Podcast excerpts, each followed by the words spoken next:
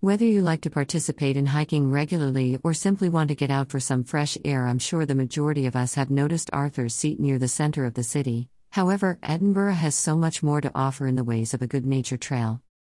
After one overly ambitious trip up Arthur's Seat, I realized that I was perhaps a little bit inexperienced with such a steep climb and reconsidered my options. This experience took me back to my regular visits to the Hermitage of Braid, in particular, Braid Hills. When I first moved into Edinburgh, in amongst all the chaos of lockdown and the first wave of COVID nineteen, I had to make the most of that one daily walk and escape the seemingly crowded streets of the city. The closest area for that was Braid Hills. The area is a large expansive nature reserve with a pathway expanding as much as one point eight miles. However, you can easily find yourself wandering into the Hermitage of Braid and even as far as Blackford Nature Reserve on a long day of hiking. As soon as you entered through the gates past the local coffee shop, you could smell the pollen in the air and hear the gentle flow of water from the Braid Burn. The further you walked in, the sound of families talking, the leaves on the trees moving in the breeze and insects buzzing remained. It was genuinely calm. I found myself walking along with one of the narrow footpaths up on a steady incline upwards. The further up I went, the more sunlight started to peek through the trees until I reached the top of Braid Hills. Once I got up that far, I came across a stunning view of Edinburgh City, and the entire area I stood in had wholly changed. No longer was I stood on a dirt path or in the damp shade. I was out on wild grass and yellow bushes. The sun highlighted all the trees, ponds, and distance I had climbed without realizing it. I am not going to sit here and act as if walking through Braid Hills and the Hermitage of Braid was effortless.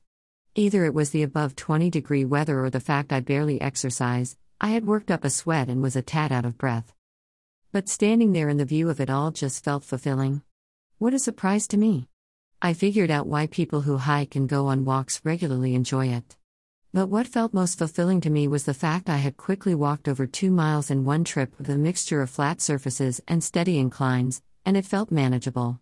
Unlike my experiences with Arthur's Seat, I was not trying to take steps that were as high as my thighs or out of breath or feeling as if I could topple over at any moment. Granted, Braid Hills will not take me as far up as a trek up Arthur's Seat, but it will still give me that beautiful view that I was looking for. It just looks a little bit different. Now, going back down was just as fun.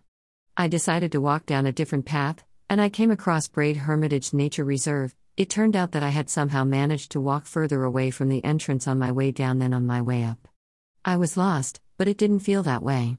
With all sorts of the same trees, bushes, and seeing the same burn, I felt as if I had almost never left the same spot.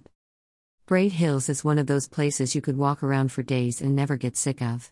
Whether it's with your family, friends, or on your own, it's an area that instills a sense of tranquility within. I have taken many trips back there since and changed up the route, and the only difference I could really spot each time was how the weather changed its appearance. Despite the pouring rain or cloudy sky, the only thing I happened to dislike was slipping on mud down a hill and landing on my backside.